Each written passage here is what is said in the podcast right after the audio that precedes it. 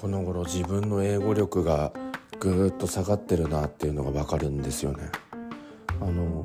この間ちょっと英語でちょっと手続き関係のことを仕事上あの話したんですけどなんかあの途中で「言ってること分かりますか?」とあの外国人の方に言われてしまいまして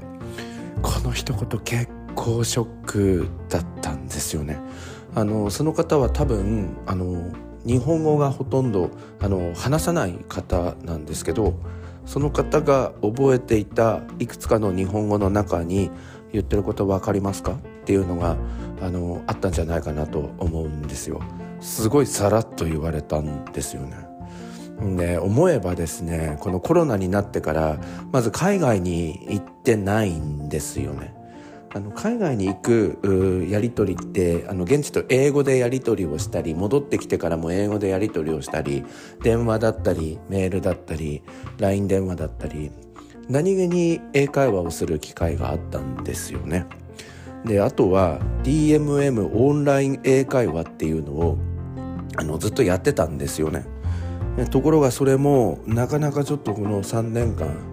あの仕事ばっかりやってきたっていう感じであのお金だけ払って結局あの会話をしなかったレッスンを受けなかったみたいなあの感じで途中でやめてしまったんですよね。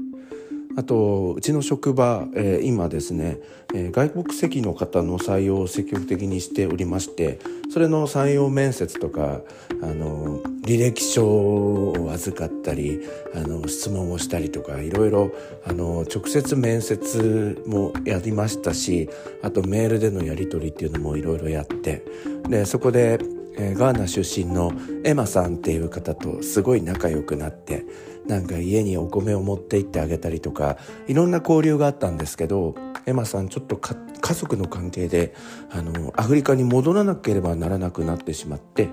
ていう感じであのそのエマさんとのやり取りもなくなってしまってと。で職場にも今外国籍の方がいるんですけれどもちょっと私仕事の部署が変わりましてなかなかその日中、えー、2階まで上がるということがあの少なくなっているので、えー、おのずとその交流の機会も減っていっているっていう感じなんですよね。でも本当に言ってること分かりますかってあのビジネスの場であの言われましてちょっとこれから頑張んないといけないのかなと思ってるんですよね。あと1ヶ月ちょっとするとオーストラリアの方にあの仕事で10日間、え行くことにもなっているしで、まあ、その時も通訳とかのいろいろな仕事が待っているんですけどその時になんかちょっと通じなかったらやばいなとか思って